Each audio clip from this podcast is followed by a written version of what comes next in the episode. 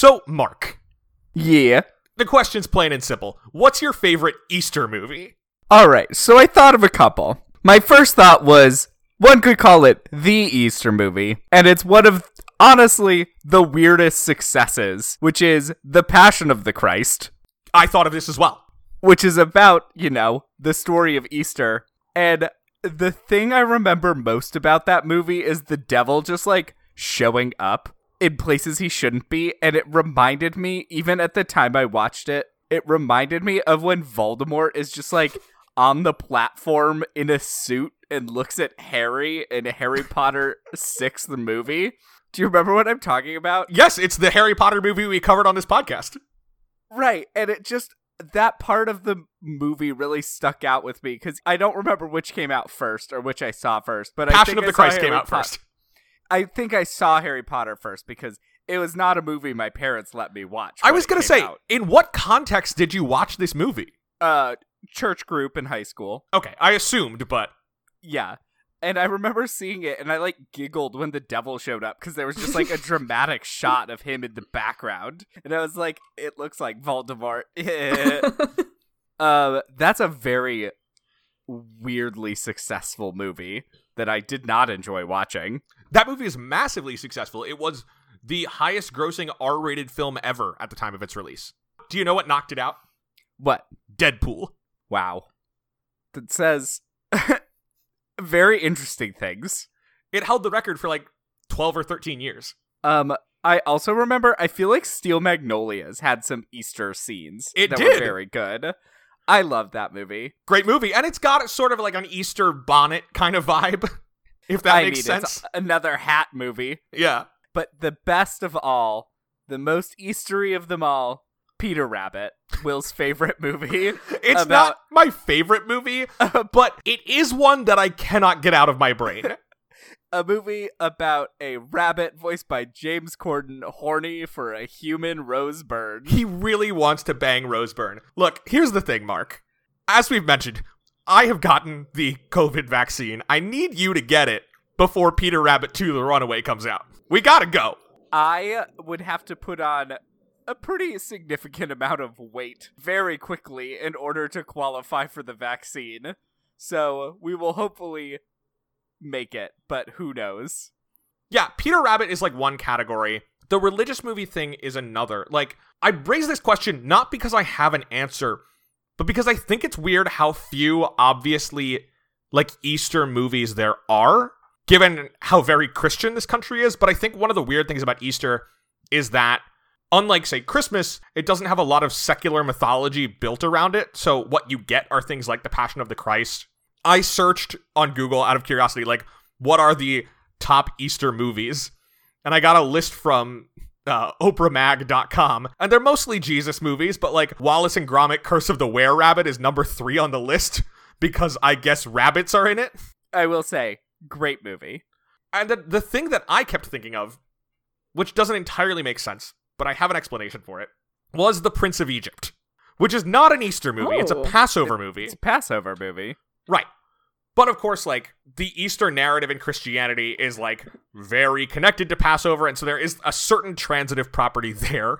And I think the other reason I thought of it is that the Cecil B. DeMille movie, The Ten Commandments, is so strongly associated with Easter because in the pre home video days, it would air on television every year at Easter. I mean, for that reason, you could say Wizard of Oz is the greatest Easter movie because Sure. it also was always aired on Easter. I, I would accept that argument. I think even when my mom was a kid, Wizard of Oz was still like an Easter tradition. Yeah, I just think it's kind of strange for as Christian this country is and as significant a holiday Easter is there, we don't get that much there. Like we wind up seeing like there's an occasional Peter Rabbit or an occasional Hop, the animated musical about rabbits. I think it kind of makes sense because you got a bunny or the brutal, brutal execution of Jesus. And That's the those are the two parts of Easter. So there's not a lot there until you find out that a real thing called Easter parades exist. Oh my god! Wait, Wait, you guys didn't ask me for a movie though. Yeah, we were I still know, t- I working through this. I didn't really mean to segue to this movie, but I just can't stop thinking about the fact that these are real. I was bamboozled. Fine, Fiona, go ahead. What's what's You your guys- favorite Easter movie? Forgot about the VeggieTales classic, The Easter Carol, which That's is not the the Christmas Carol set to Easter. That's not even like a top ten Veggie Tales. But we used to watch it every year on Easter. For lack of a better Easter movie. I guess. That was the problem. yeah, but now we have Peter Rabbit to get us through this trying Easter. I, I have not seen that. I don't think I need to.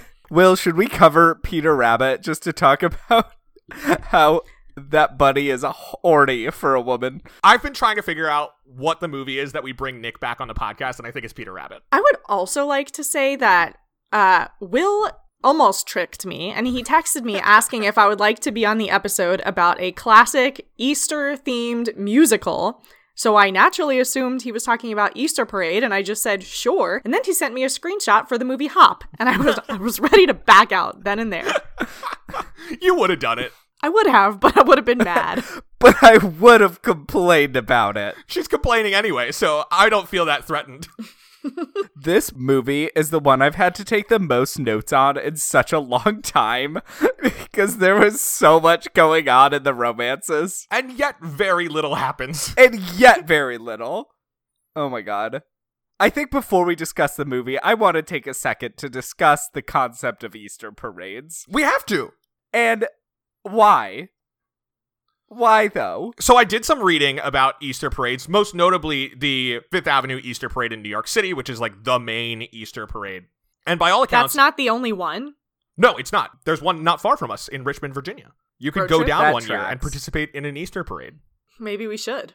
So, by all accounts, the New York one started kind of spontaneously in the mid 19th century as some of the bigger Gothic style churches in the city started having more and more elaborate Easter decorations, mostly like lots of flowers in like elaborate arrangements and stuff.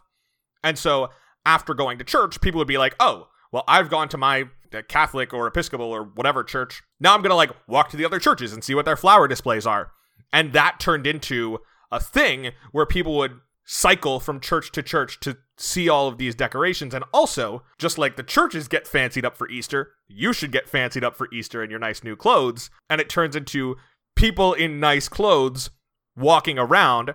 So if you are not a fancy dressed up person, you can watch the people in their nice clothes. That's the thing. It doesn't seem fun. You just look at people wearing nice clothes. But also, the fact that the fashion of what is in an Easter parade hasn't really changed since around the time this movie is set based off of current pictures of the Easter parade. I don't really get it either cuz you're not dressed in like current day fancy attire. You're dressed like a weird Edwardian lady. I mean, I agree with you. I think it's strange. Although these days there is a certain amount of like we're just dressing up in a costume for it. Yeah. Yeah, It's that's the pictures I it's saw. almost like SantaCon. I mean, if the Easter parades turned into who has the best rabbit suit, I would be into it. I wonder if there are Easter parade themed drink like Like bar, bar crawls. hops. I would love that. I, I, so here's the thing. I want the Fifth Avenue parade to be people in rabbit suits. I want the bar crawl to be Edwardian clothes. Yes.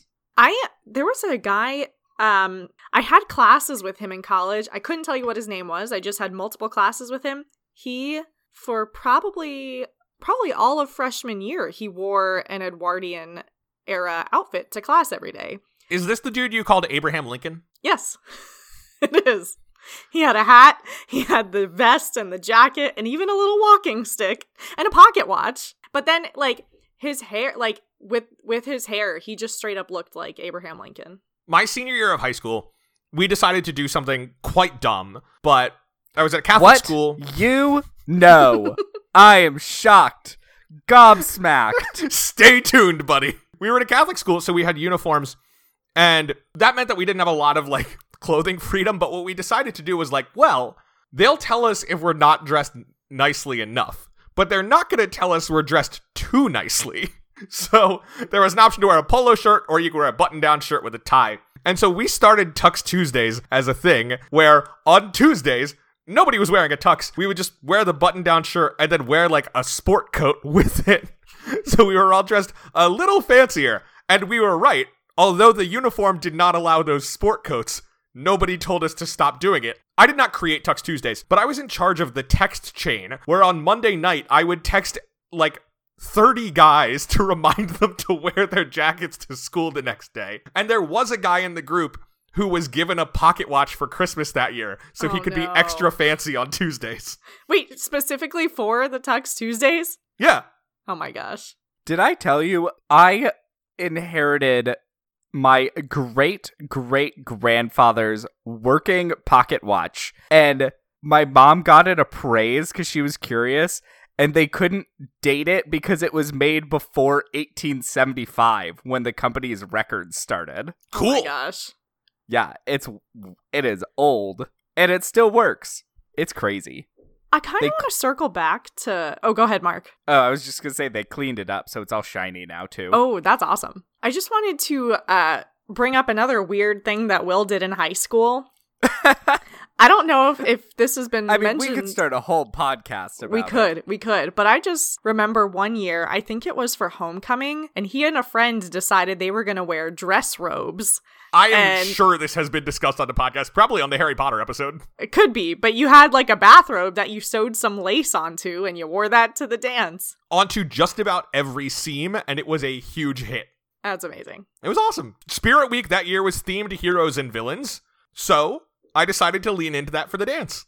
I have no regrets about that. You're wild. All right. You know what else has great costumes? The film Easter Parade. Hey! Welcome to We Love the Love, a Hollywood romance podcast. I'm Mark and I'm gay. And I'm Will, and I'm a ginger. This is a podcast dedicated to investigating the least important issue facing the world today. Does Hollywood romance actually make any sense? And did wearing hats in the 1912s give you neck pain? Let's find out. And are these people dateable or likable? It doesn't matter if the romance is a main plot or a one scene flirtation. We'll dig in and see what's there. And this week, it being Easter Monday, as this episode comes out, we are joined by my sister Fiona, hashtag Fifi Fierce, to talk about the 1948 MGM musical Easter Parade. Hello. Had both of you heard about this movie before? Yes, I had seen parts of it, but not all of it. I cannot believe that. My suspicion is that I was probably like reading in a room or in an adjacent room while Fiona watched this movie and therefore saw sequences but had definitely never seen the whole thing. So, one year for Christmas, I got like four different old movies on VHS, and this was one of them. It was like this, Oklahoma, They were all Uh, movie musicals. yeah, The Sound of Music, and I forget what the last one was. I don't remember. But yeah, so this was one. So like we have this on VHS and we used to watch it all the time, and I'm just astounded that you've never seen the whole thing. I had never heard of this movie. When I first looked at the schedule, Will was had put Easter Parade on it. I had absolutely no idea what to expect. And also, I never Googled it. So I finally Googled it to watch it, and I was like, oh, this is a fun surprise. Mark was like, What "Oh, were Judy you Garland." thinking? It's like when I got a fun surprise that we watched a Liza Minnelli movie a couple weeks ago. Yeah. So like until you looked it up, did you have any thoughts about what this could be? Fiona, no thoughts, head empty. Okay. I don't I don't think anymore. okay, okay. We are over a year into recording this just like on our couches.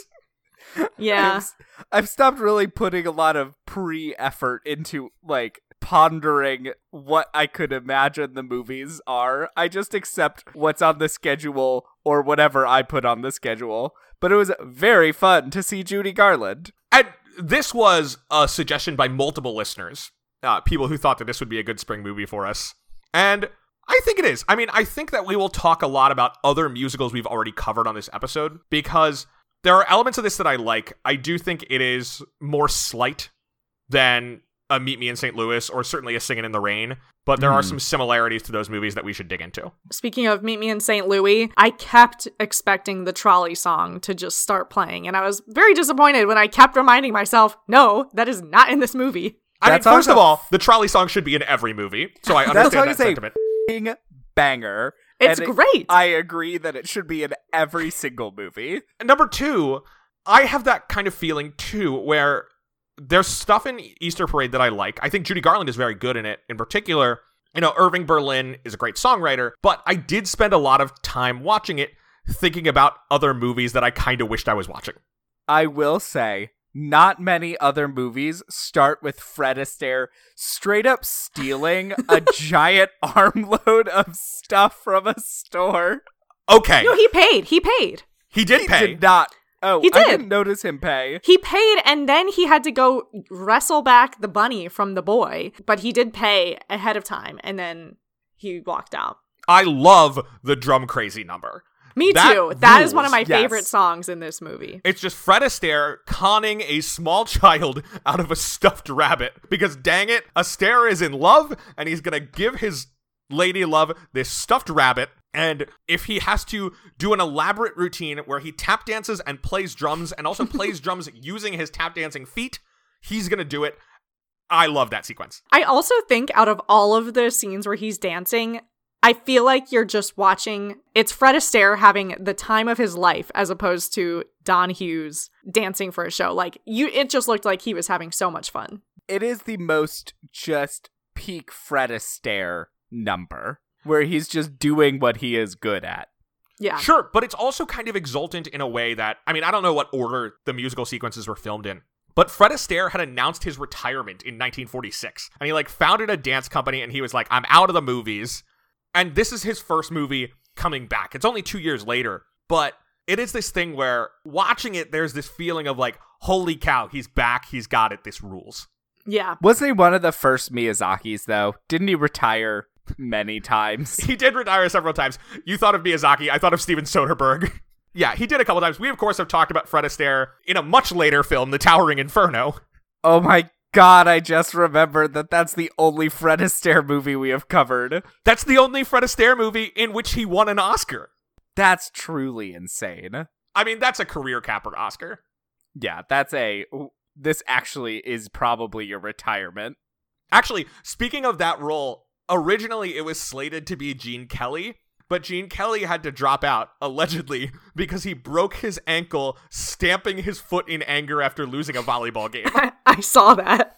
I saw that. I also saw in the Gene Kelly version, Judy Garland's role, Hannah, was supposed to be Cyd Charisse. And I think, having seen, you know, the Broadway number in Singing in the Rain, I would enjoy a whole movie of Gene Kelly and Cyd Charisse dancing together. Oh, yeah. I will say I experienced the same thing I experienced with almost all movies made before. I probably around 55 where I spend the whole movie clutching the edge of my seat waiting for the surprise blackface to just show up and it didn't. Hooray. No. like, we're not watching Holiday in here, which also, according to the list I looked up, has an Easter scene. I just after especially they're not actually in blackface, but White Christmas having that whole song about minstrelry really uh I'm now very on edge about all old musicals. If we ever covered White Christmas, I think that would be the closest we'd ever be willing to go to a blackface performance. Yeah. It's so out of the blue too. Unrelated to Christmas or the plot. Unnecessary. Although White Christmas is interesting because that is a movie that is set basically when it's released. Like not that long after the war. Mm-hmm. So it's at a period where blackface is on a decline. This movie, like Singing in the Rain and like Meet Me in St. Louis, is set right around the turn of the 20th century. And I think it's sort of interesting the way that in the years immediately following World War II, there is clearly this nostalgia for the world before the World Wars.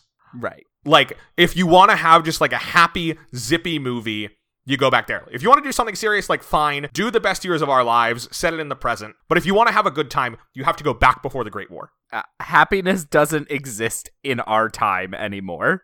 I think that's kind of fascinating. Well, I guess Singing in the Rain is after the Second World War, but you have the Roaring Twenties, which you can kind of have fun again. Yeah, it pointedly ends before the Depression. Right, but before, honestly, the 60s, if you went too far back, you were in World War II or the Depression or the years the traumatic years following the war when thousands of soldiers had to readjust to life at home. You can kind of see why they chose the different eras for fun. Now, Fiona, you had seen this movie a bunch. Yeah. And you're you're a fan of Easter Parade. Yeah. So what what's sell us on Easter Parade? What's great about this movie? Um, hats, first of all. They're just A so fun hats. to look at. You get songs. I always love musicals. Yeah, actually, talking about the hats, it's worth noting, like, we skipped straight to the rabbit and the drums. This movie does start with a fashion oh. show of hats. And let me tell you, Mora and I used to reenact that scene and sing that part of the song all the time. Just how everyone comes out and Happy Easter, and then he just goes Happy Easter, and we used So to that I remember. I remember so- that more vividly than any scene from this movie. It's just such a weird thing, and like, how many times is he gonna say Happy Easter? uh, every time someone says Happy Easter to him. Yeah, which is just a lot of times. Well, he's polite, so maybe you could learn something from him. No, I'm just saying a lot of people said Happy Easter to him. They're polite too. He's also a celeb. I guess that's true. Yeah, so we used to do that. I also like I thought that um Peter Lawford was really cute as a younger person. As did most Americans in 1948. yeah, and so He so is very cute. I think that he was my one of my very early first celebrity crushes, you know, as 8-year-old children in 90s America were wont to do. Yeah, all of the eight year old children in 90s America were super hot for Peter Lawford. I uh, realized recently I was rewatching Psych since I saw that it was on Peacock. Oh yeah. and I realized that my first celebrity crush, which is a very weird experience when you're in the closet as a kid, was James Roday from Psych. Excellent. He's fun. I remember Googling as like surreptitiously as an 11 year old, like, is he shirtless in any episodes? oh my gosh. That's That is amazing. fantastic. No, unfortunately. I'm sorry about But- that. Obviously, it was just because I thought he was cool. Right. Of course. Uh-huh. you know the loops you have to jump through mentally to wonder why you're googling James Roday shirtless psych episode question mark. oh my gosh. But but yeah, between this movie and the old old Little Women, Peter Lawford, I I definitely thought he was cute. Sure. I think isn't there like a Little Women from the silent era? I don't know if you could say it's the Probably. old old. Well, it's older than uh, it's from a long time ago. Mark, it's old. Uh, Elizabeth Taylor is in it. yeah. How many adaptations have there been? A lot. We grew up with the 1949 version. There is a 1933 adaptation, and you're right. There might be one from the silent era Yeah. too. Silent era 1917, but it's a lost film. I was gonna say, like, And then there's another silent feel like It adaptation. lends itself that well to a silent film. Like, it's a thing about words. Yeah. There's also a 1918 silent adaptation. Back when you could just adapt the same book one year later, apparently. That's because movies played for like two weeks. The theatrical window was a nap. Valid. So we're talking about Easter Parade. Like we said, it's the the unretirement for the first time of Fred Astaire. It's directed by Charles Walters, who was a dancer and a choreographer. He had become MGM's dance director in 1943. He choreographed Meet Me in St. Louis, which we talked about like two years ago. And then he became a director and he directed a bunch of musicals. His last MGM movie was The Unsinkable Molly Brown, which got Debbie Reynolds her only Oscar nomination. This movie was originally developed to be directed by uh, Vincent Minnelli, who did direct Meet Me in St. Louis, but Judy Garland's psychiatrist said it would be a bad idea for them to work together, for her to be directed by her husband at that point. I mean, I think that that was probably a good choice. Almost certainly. I mean, her previous movie, The Pirate, she had suffered a nervous breakdown. It involved her first suicide attempt, so it definitely feels like let's not combine work and personal stress when we're moving on to the next project. I'm trying to figure out how much I enjoyed this movie. I can't really tell if that makes sense. Like I liked it, but I think I also I feel like not none of the songs stuck out to me as much as, you know, a trolley song, the boy next door, The Man Who Got Away. I'm currently just naming Judy Garland specific songs. I mean, I think that's largely true. I mean, here's the thing: like Irving Berlin, nothing we're gonna say is gonna take anything away from the fact that he's like one of the best American songwriters to ever live. yeah, I don't think I don't think that that's really up for debate. The man wrote "God Bless America" and "White Christmas." Like he's good. Uh, the one that lodges in my head is "Fellow with an Umbrella." Oh, I In love part- that song. It's I love the simplicity of the rhymes in it, which is kind of the appeal of an Irving Berlin song. Like the lyrics are always very simple, but I like how earnest that song is. Yeah, and I think that's, that's, part of of my why favorites. I feel a little more removed from this movie because I feel like Peter Lawford gets a raw deal from it. How dare they treat him that way? like he's the best character, or certainly Oh. he's one of the better characters in the movie. He's like the character who's never a jerk to anybody, and he's like cast aside by the time it ends. I know. And like he was the fellow with an umbrella. We liked him. Yeah, And he's so he's so sweet about it too. he is, and he's just like he's thoughtful and sweet, and he's there for her. Like he got done dirty here. it makes a bit more sense when the part is written for Gene Kelly. That's Because because when uh, Gene Kelly John has Hughes like is written. he's- yeah, He's hot. like a mild, like charming scumbag energy. It's what Right. makes him good in Inherit the Wind later on.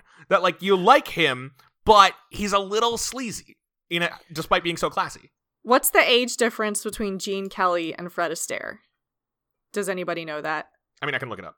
Because I just, and I remember from watching this as a kid too, I just felt like he's so much older than Judy Garland.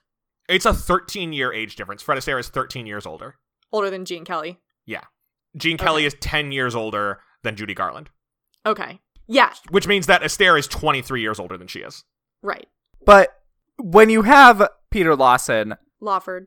Lawford, when you have Peter Lawford and then you compare him to Gene Kelly, it makes a bit more sense where you're like, all right, there's something appealing about Gene Kelly that, I mean, besides the fact that he's just hot, there's like something else. But then when you have Peter Lawford and Fred Astaire, and one of them is incredibly sweet and fully in love with you, and the other treats you like a prop, eh, we'll discuss this later with our believability, but it made it kind of tough for me to get on board. Sure. I think that's fair. And that's I enjoy a lot of the sequences in here. I think the musical sequences are all well done. Irving Berlin's songs are great. A lot of the choreography is really great. I think it's a great dance movie. Yeah. Definitely a great dance movie. But the story feels a little thin and given how much I liked the Peter Lawford character, it's a little unsatisfying. I'm surprised they didn't even throw in just another showgirl for him to date or something. well, I think. Well, we can talk about this when we. No, get I agree those with you. But but I think. Do you not think that he kind of ends up with Nadine? I think the movie implies that. Yeah. But he's never happy about it. Correct? So She's I always feel like, a second option for him. Yeah. I feel like if they just threw in like some hot little dancer woman at the last second, like they do in other movies from this era, and then he's just like pulls out his umbrella as she's stuck in the rain. That's And she Peter goes, Lawford's "I was looking ever for a after." fella. Yeah, That would satisfy me. That's all I need. Yeah. that's all I need. That would satisfy me. He's just as he's a fella with an umbrella, and he finds another gal in the rain. Nonetheless, this movie, while critics were kind of lukewarm on it, it was a big hit. It opened July 8th, 1948, which is weird because that is notably not Easter. yeah, that's poor planning. Why? Why? And Why? it was the second highest grossing musical of the 1940s after Meet Me in St. Louis, and the second highest grossing movie of 1948 behind Road to Rio, one of the Bob Hope Bing Crosby road movies. It won an Academy Award for Best Original Score and a Writers Guild Award for Best Written Original Musical for its writers Frances Goodrich and Albert Hackett, the husband and wife team who also wrote The Thin Man and It's a Wonderful Life, and got a Pulitzer Prize for The Diary of Anne Frank. Wow, what a varied career. We've talked about him a bunch. I know, but every time I'm taken aback, especially now seeing this, in addition to you can see the Thin Man and It's a Wonderful Life, the similarities, and then you just throw in this full Golden Age musical on top. This incredibly sunny film. Yeah, Where, no like- tension. The Thin Man is wordplay. It's a Wonderful Life is lovely but fairly dark. And then there's this, where one of the biggest conflicts in this movie is Judy Garland can't tell her left from her right. So that's one of the things that I remember from the from like the flashes of this movie I saw growing up. And it didn't make a lot of sense to me then. It made no sense to me now. Makes even less sense now. Sometimes I struggle with my left and my right, but I wouldn't go so far as to say that I would need to wear a garter on one leg only so I could tell while I was dancing. And Like, she can't eventually, remember wouldn't- it. Like she's wouldn't the these muscle routines for a year and she can't remember what the right move is. It's like she lacks like leg permanence.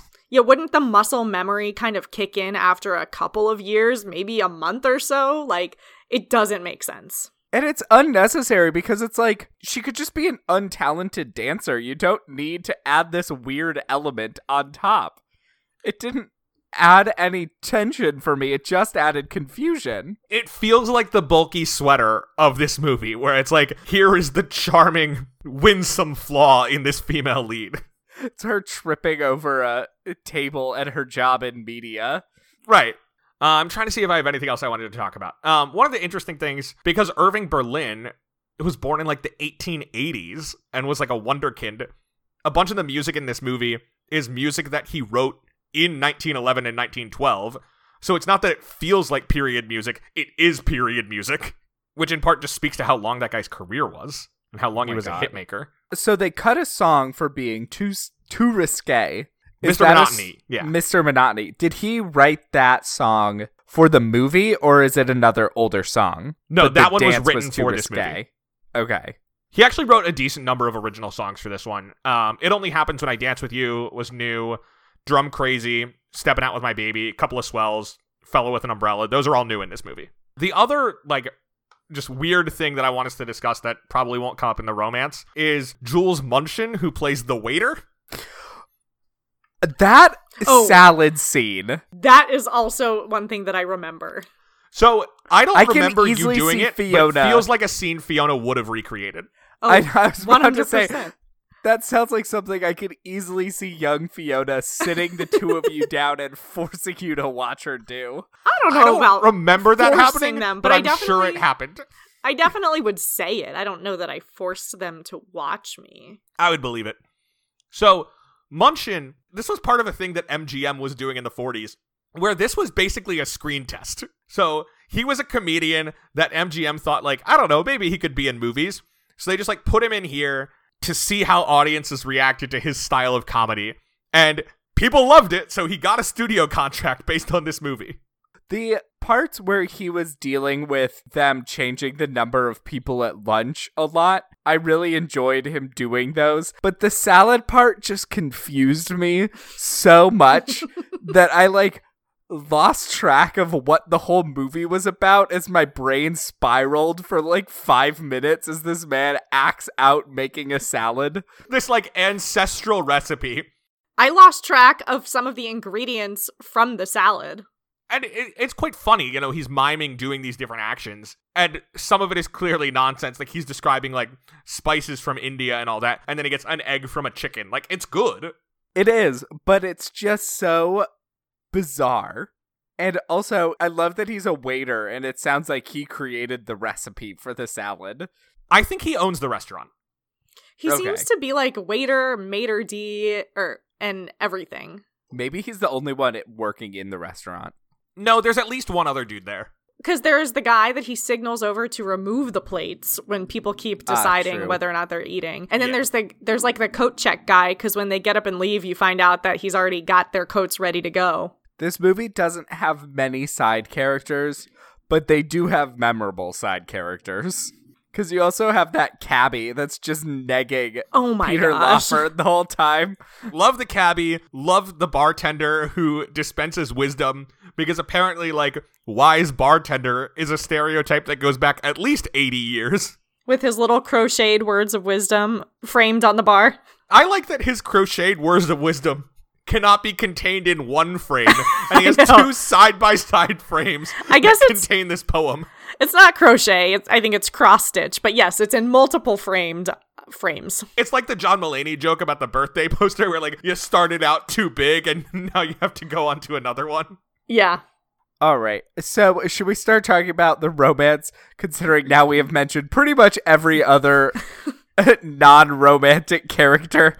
Yeah, just 40 minutes into this recording, we should maybe talk about romance. All right. So, every week we break down the romantic plotline of the film into five points. Fiona, as our guest, would you kick us off with what is this? Point number one? Oh, let me just tell you, I went back and forth seriously on whether or not I was going to have a point zero. I felt that I could justify it, especially since just yesterday I was listening to a previous episode of this podcast where Will had We're a point recording zero. like two days after the How Stella Got Her Groove Back episode came out. Yeah, Willie had a point zero, and Mark actually defended me and said that Will has unjustly criticized me on occasion. I stand by my defense that you are worthy of greater scrutiny when you use a point zero Hmm. because you've abused the privilege. I don't know about that, but I stuck to five points this time, and point number one is. Oh, the sorry, break. hang on. If we're going to start introducing points on this episode that's largely about hats, I would like to introduce a hat to this to this uh, oh episode. My gosh. Oh, No, why do you ma'am. have that. Uh, so I'm wearing a marching band hat from the high school I went to. Is this why we had to pause before starting when you said you had to? You'd be right back. Yeah, I had to get a hat. Oh, okay. So the new marching band director got new hats, and he found one that had my name in it, and he's like, "Here's your old hat. I'm trying to get rid of these." And here we are. And here we are. Do you think uh anyone wore a hat like that at the Easter parade? I hope so. Too small. Do you think they ever had marching bands at the Easter parade after it got to be bigger? I don't know. I mean, it's conceivable. It just feels contrary to the spirit of the Easter parade because I feel like it's supposed to be showy, but not like drawing attention to yourself. Like, people should want to look at you, but you shouldn't look like you want people to look at you. And a marching band is asking for attention. Hmm. Because you're supposed to be like, I'm just pious. I'm going from church to church looking at flowers. Also, have you seen my magnificent hat? Well, I'm sorry. I'm not wearing a hat. I mean, I have two baseball caps, and that's about it. So, Fiona, do you want to take us to point number one? Point number one is the breakup.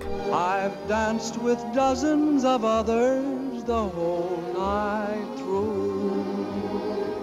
But the thrill that comes with spring, when anything could happen, that only happens with you. So this is I, I debated making this point zero, but I didn't. But we start off after Don has gone on his shopping spree. We find out that he and his dance partner Nadine they're supposed to go to Chicago, and while they're there. Nadine breaks the news that she is not, in fact, going to Chicago with him. She They're not has just going to Chicago. They like have a contract to perform there. Right, but we find out that she did not sign any of their contracts, and she has actually signed her own contract for a solo act, and she's just tired of kind of riding on his coattails, and she wants to break out and do her own thing. Which I say, get it, girl. Yeah, I'm so happy for her when she takes advantage of that. And she's like, look, sexism means that I haven't been asked to sign these contracts, and I'm going to take advantage of that. Right, but I think her timing was a little bit rude, but Yeah. I fully agree with her life choices. So Fred Astaire, Don, tries to convince her to stay, and this is when we get the first version of It Only Happens When I Dance With You, which I think is a great sequence, especially on the part of Ann Miller, who plays Nadine, because she has no sung lines in the song. So she's just dancing there. And I think she does an incredible job of acting while dancing, where you see her resisting him and then tempted to go along with it and then giving in and rethinking it. Like, entirely in her physicality, there's so much performance taking place. And I think it's really incredible to watch. Like, she's doing great work in this movie. Yeah. And uh, Don kind of explains that for him, it's not just about the dancing. He is he's in love with her and he kind of thought that they were in everything together and she is ruining all of that. Which also already introduces that he is bad at being in love because he has never told her and she seems to just not know. Right. Yeah. Don is is not great at communication. I think that's not limited to love, like he's bad at communicating in a lot of ways, but it is most extreme when it comes to love. Right. And then this scene, we also meet Johnny for the first time, and he shows up with a, a new dog for Nadine. She seems to collect dogs. Don't give someone a dog as a surprise gift. That's Okay, giving someone work seems- as a surprise gift. She seems uh, very into it because one, she doesn't have to do the work because she has is her name Essie? yeah. Yeah. Essie to help her out with it. And she has to have a different dog to match every outfit. I mean, part of why she's into it too is that she loves Johnny and she's excited that Johnny is giving her gifts. Now, I- I'm wondering, Johnny, who does not really reciprocate her feelings, what what is his kind of purpose for bringing her a new dog? I'm assuming Johnny, like Peter Lawford, is just some heir to enormous fortune and therefore just like hands out random weird gifts to people. That tracks. Could be. Fun fact Peter Lawford, he's like English, he's nobility adjacent. He's so aristocratic, he had an aunt who disinherited him for becoming an actor. He is one of the very few men you see on Wikipedia with socialite as a title. Yeah, Yeah. he married a Kennedy. Yeah. He's got a very fascinating uh, personal life, actually. Fiona dug deep on the Wikipedia. She did a lot of Googling. Yeah, I did. Peter Lawford shirtless psych episodes. No, I didn't look up that, but he he like there was a lot of drama between him and Frank Sinatra over where the Kennedys were going to host a big party at one point. It, lots of drama. All right, point two. Yeah. So point 2 is the project. I'm just a fella, a fella with an umbrella, looking for a girl who saved her love for a rainy day.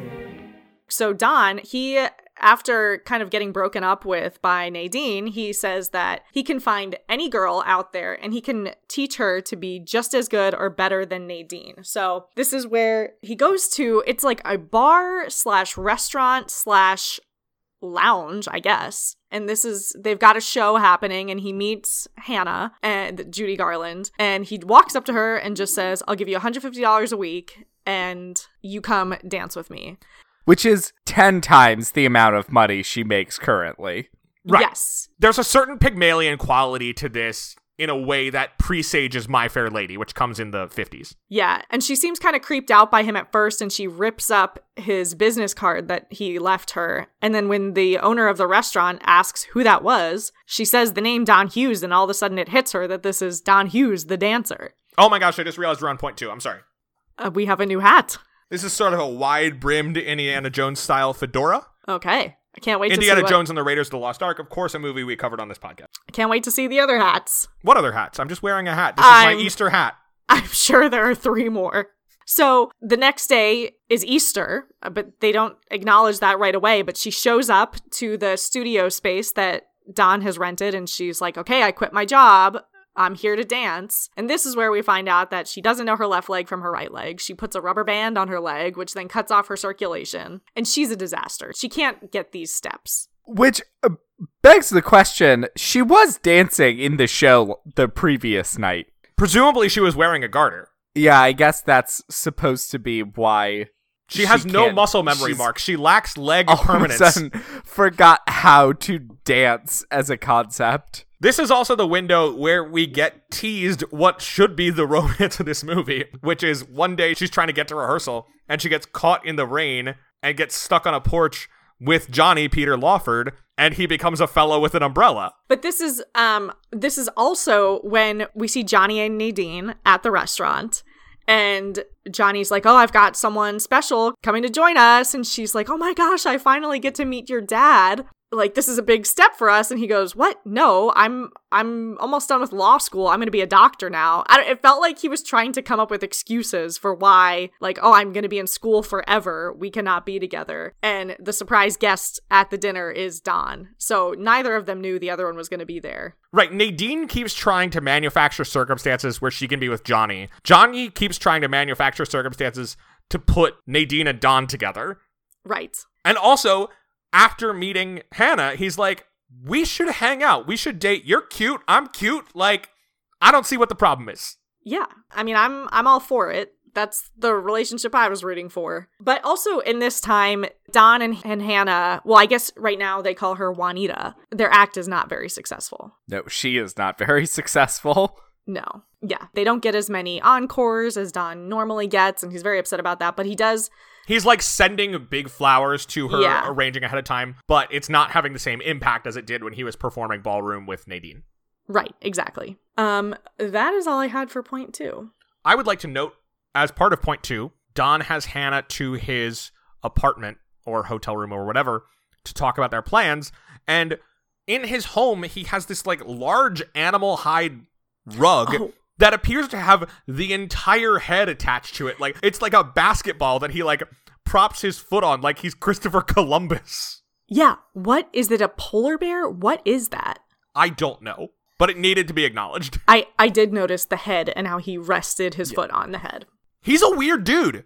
So, point three. Point three, I have called changing the act success. More like changing the hat. yeah. Oh no. Oh my gosh. Why do you have a C-SPAN Oh, I have that hat around here somewhere. my C-SPAN baseball hat that I got at the congressional baseball game, the Oh coolest gosh. event in DC's social calendar, Yeah, but why a C-SPAN hat? because they were giving them out for free at the congressional baseball game. Okay. And who am I to turn down a free hat? Yeah, I have one around here somewhere. Are you gonna put it on? No, I don't really feel like standing up. Ah, okay. Just to be clear for listeners, because we've never mentioned this, Mark records most episodes lying down in bed. I know. I don't Well- know how you do it. It's because we have a apartment that is two rooms, and one of the rooms has the video games in it. And that is the room Nick wants to be in while I record. That's Oh, a pretty I thought- good reason. I thought you were gonna say you would be tempted to multitask and play video games while recording the podcast. no, Nick wants to use the big TV. Makes sense. Okay. So point three. When the midnight choo-choo leaves for Alabama, Alabama, Alabama. I'll be right there. Where'll you be? Where'll you be? I've got my fare. Show it to me, show it to me.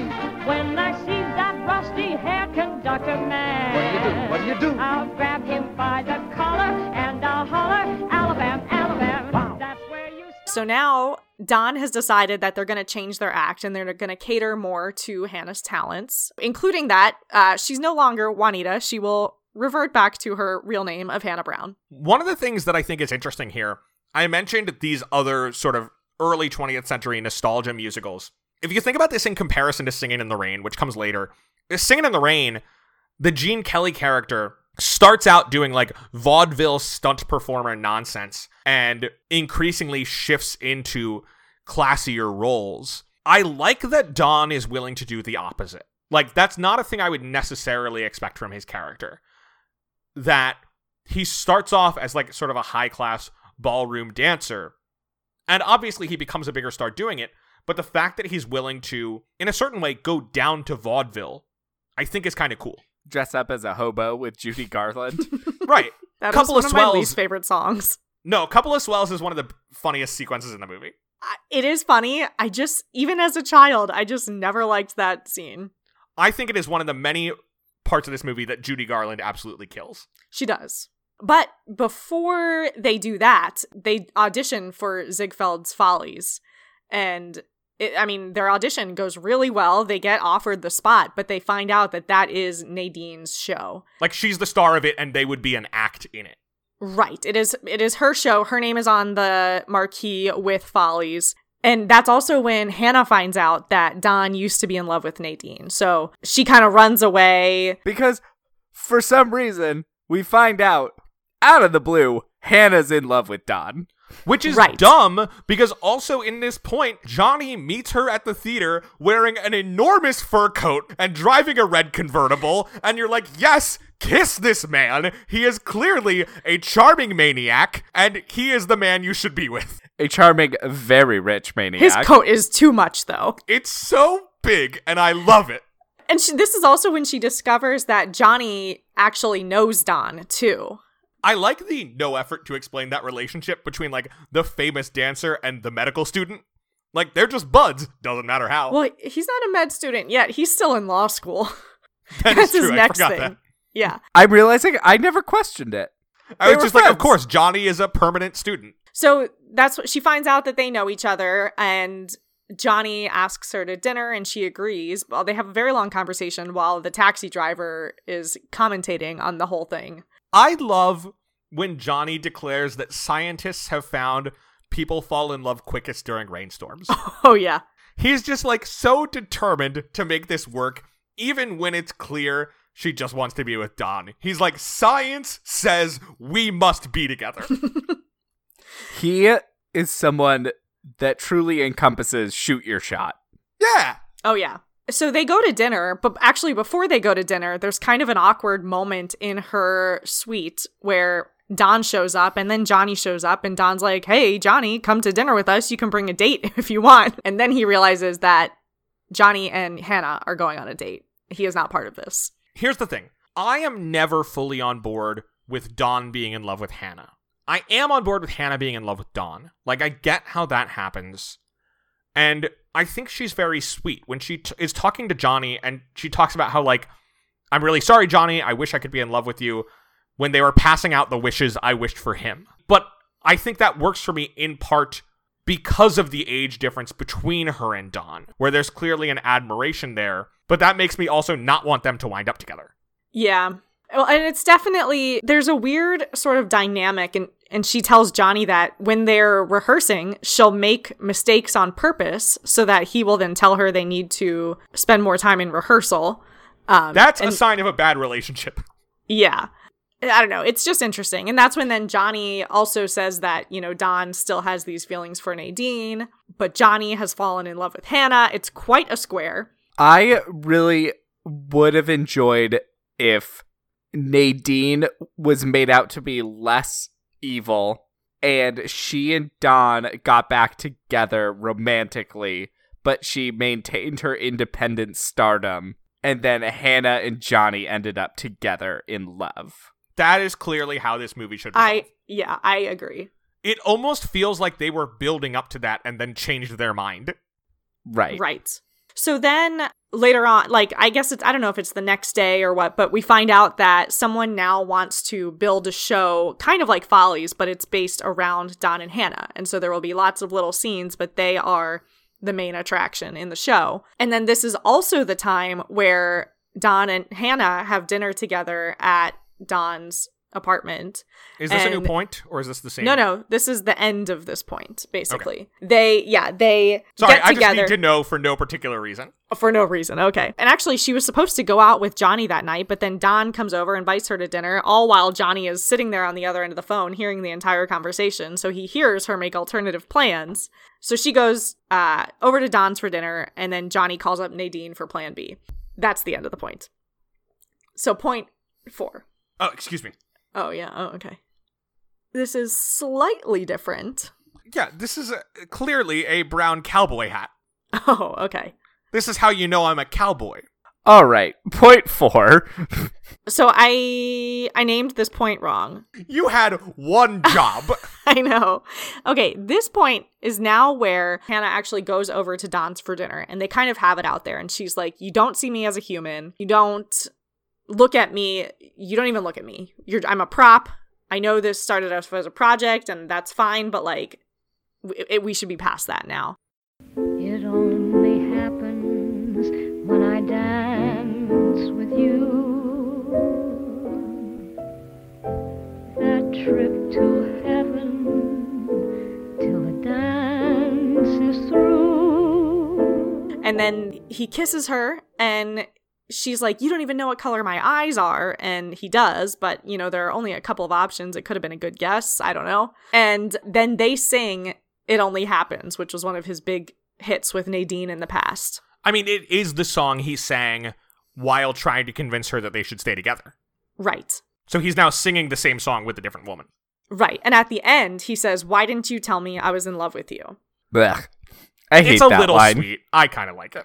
It's a little sweet, but it's also just like you shouldn't need to be told this is a bad relationship. That's the thing. Right. Like, I like that moment in a vacuum, but not in the context of the whole movie. So then they're they're together, they're having great success with their show. Can we talk about the coolest scene in this movie? Sure. Which is when we see their show, just an unbelievable sequence, and one that was hailed as a technological achievement, which is the Stepping Out with My Honey dance number, which is one of the numbers in their show that features Don but not Hannah. And during this part, it's it's a filmmaking triumph where the chorus continues dancing at 24 frames per second at Oh, normal yeah. speed and Don goes into slow motion. So he as the one object is incredibly slow. You can watch like every movement of his hands, his feet, the cane he's twirling with while everyone else goes full speed behind him. It's unbelievable to watch. I mean, like it's magic in the way that the best movie musicals are magic. Yeah, it's pretty cool. And this is when Nadine sent Essie to spy on the show. And then she's calling Nadine in her dressing room at Follies to kind of report back. And Essie's like, oh, yeah, she's nothing compared to you. And part of it is because Essie doesn't seem like because Essie, like Nadine, doesn't recognize the rising popularity of vaudeville comedy and the way that it's sort of supplanting the higher class dancing that Don and Nadine had done together in the past. I think part of it is also she's just stroking Nadine's ego. Well, sure, and you can understand why she would do that, given the Yes. fact that it's 1912. So this is then what I don't understand. So after their show, Don says, I made reservations for us at the rooftop to see Follies. So he is now taking Hannah to Nadine's show. And first of all, I'm I'm first confused because he had already seen her show and it was in a theater. I guess this is just like a special like dinner performance that they're having separately. I, I'm not sure what that was. So they're there watching Nadine dance, and then she in front of everybody announces that, oh, my old partner is here. Let's all convince Don to come dance with me. Two, it only happens. Which is such a bananas power move. Oh, Where oh, yeah. Yes, given the fact that they are this famous former partnership, like he can't really refuse, but it's such a like aggressive play given that she doesn't actually want to work with him or be with him Right. to insist that this happens. It's just because she wants to establish dominance over Hannah. Right. It she has no she's not trying to win him back. She's not interested in him at all. It's literally just I'm better than you. If I cause drama in your relationship, maybe I'll make you be worse or something like that. So Hannah runs away. She goes back to the hotel. Don is already there waiting for her. They kind of yell at each other through the doors for a little bit, and then a cop comes and leads him away. But she does open up the door to make amends, but the cop has already led him away silently, Right. which is kind of sad. And that's when Hannah then tearfully goes to the bar where she used to perform, and the bartender leads her through several different framed images of poetry to explain his wisdom. Okay, so here's my question. Does the cop just like do normal rounds through the building? Why was he there? What I don't understand. I think he's a security guard. I think she's living in a hotel and he's a hotel detective. do hotels have detectives? Not so much now, but it was a thing at the time where, yeah, hotels would be sort of policing the boundaries of what took place in them. Partially that involved sex work, and partially it was just like making sure people weren't doing anything they weren't supposed to be doing. And that's kind of the reading that I get that the hotel detective is being like, You're clearly not supposed to be here. Get out. Okay. I don't know a lot about hotel detectives. I just know enough from period stories to know that they're a thing. Gotcha. If you know about hotel detectives and can tell us about them, you should tweet at us with the hashtag Sherlock Ho- Oh no. with the hashtag Sherlock Hotel. Again, that's hashtag Sherlock Hotel, Sherlock H O L T E L, to Oh tell gosh. us about hotel detectives. Oh God, Fiona, please Ugh. continue to get off this topic. okay. Again, Uh, that's hashtag Sherlock Hotel. Oh my gosh. All right. Point five. Hmm. Excuse me. What have we got here? This is my Easter hat. What does it say? It says believe. Where'd you get this? Feel free to describe the hat in any way if you'd like to. It's it looks like it's too small for your head. It is. It is a white baseball hat that says believe in sparkly rainbow. And it also has a little tuft of hair and a unicorn horn and little ears on top. Indeed, it does. Where did this come from? Party City, where else? Why did this come to your possession? Um, I was a coach for a like pep rally competition team, and our mascot was the unicorns. So I went to Party Okay. City and I found a unicorn hat that was clearly made for a small child. also, I thought it fit the spirit of Easter, and I will be wearing it in the Richmond Easter Parade when we attend. I cannot wait to see this in person. Okay, so point five, I have named Easter Parade. That's So the name of the movie. it is.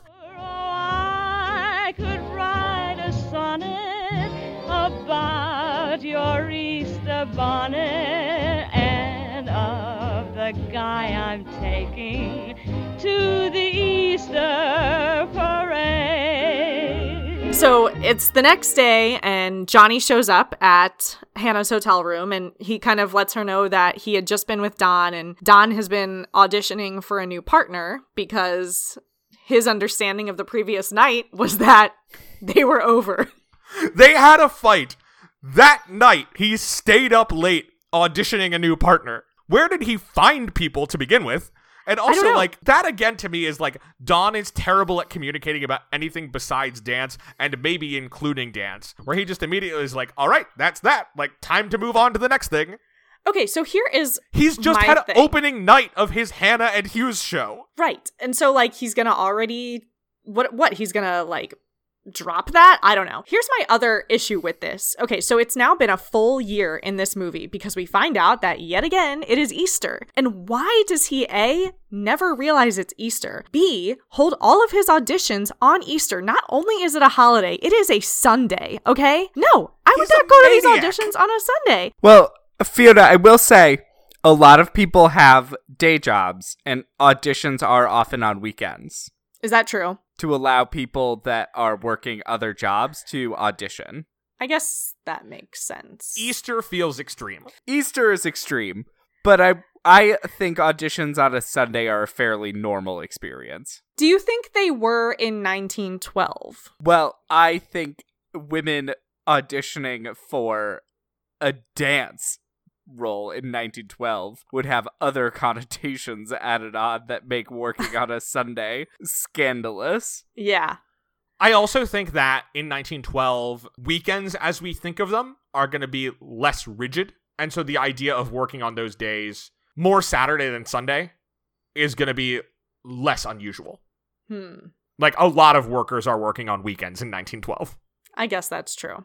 Anyways, so while she's talking to Johnny, they realize it's Easter, and she remembers that a year ago, she and Don had set a date that they were going to go to the Easter parade and that she was going to be the one that everybody wanted a picture of instead of Nadine.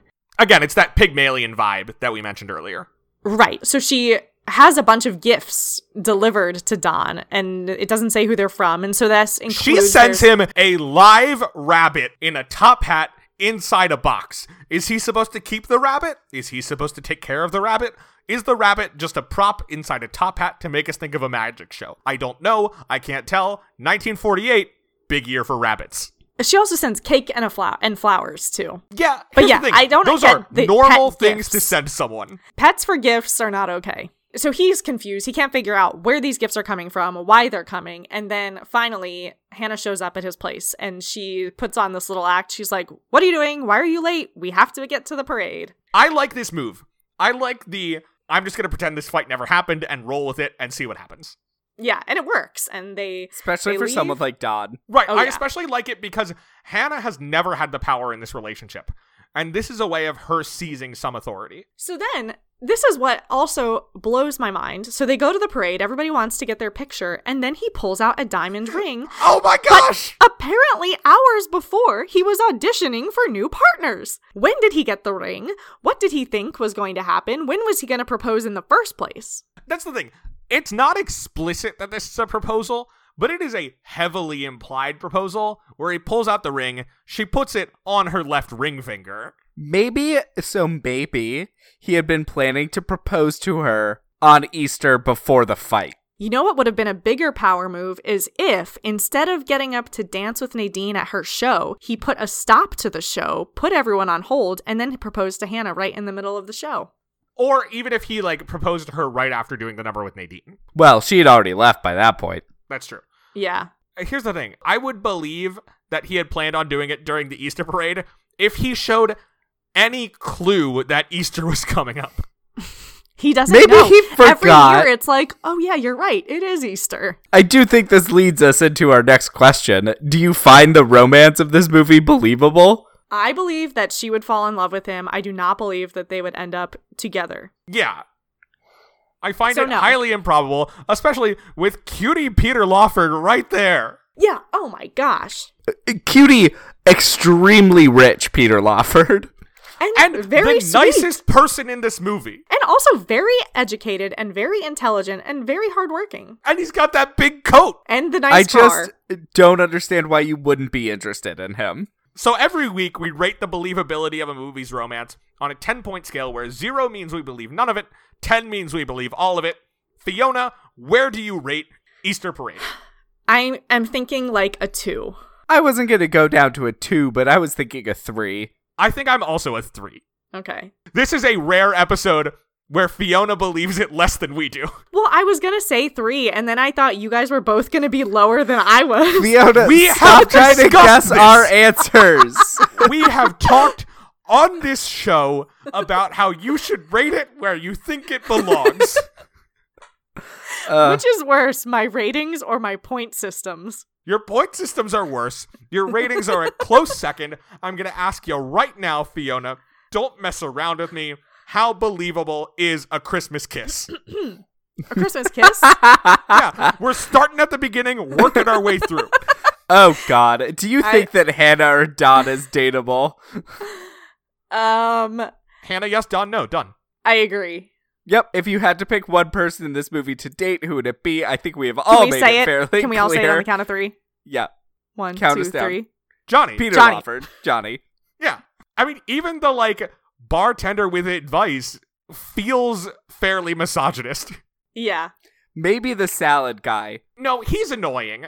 Wait, here's the other thing about the b- the bartender is that in the first scene when Don is sitting at the bar, it felt like they actually knew each other. And then when he goes back and is talking to Hannah, he was like, "Who was that guy? He seemed nice." I could have sworn they like said each other's name or something. I think the scene implied they knew each other and then decided Don had never been in that bar. Yeah, okay. yeah, that sounds about right. Do you think that Hannah and Don will stay together? Not really. I don't know. First of all, I think he would die before she would. Fair. So she might just stick it out till then. Could be. I don't. Yeah. I, I think like she loves him even when he doesn't notice her. So would she leave him once they're married, even if their relationship doesn't change? I don't know that she would. I think he'll get bored with her. It is 1912. Which I don't mean as a dig on Hannah, who I think is great. I mean that as a dig on Don. Yeah, I I don't think so either. But also, it's 1912, so I doubt they'll get divorced. I mean, they're in showbiz, so the odds are slightly higher. He'll just get cholera and die or whatever you did back then. Well, so many of the movies we have covered have been adapted into stage musicals. Now, this is already a musical. Do you think it should be brought to Broadway? I mean, I'm never going to say no to seeing a bunch of cool hats. I don't know that this one is necessary. I don't think so. I don't think there's much about it that would lend itself to. There's no why now of this movie. Sure. Right. It would not have astonished me if it were put on Broadway in like the 60s and you're like, fine, like this has been made into a musical.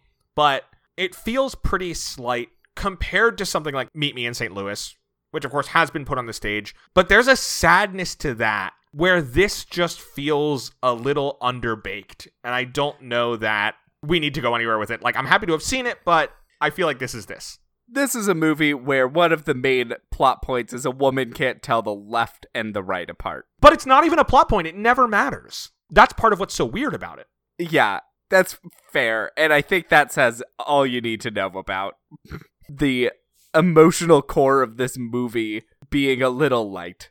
All right. Well, that probably does it for Easter Parade. Fiona, thanks for coming on and talking us through this childhood fave of yours.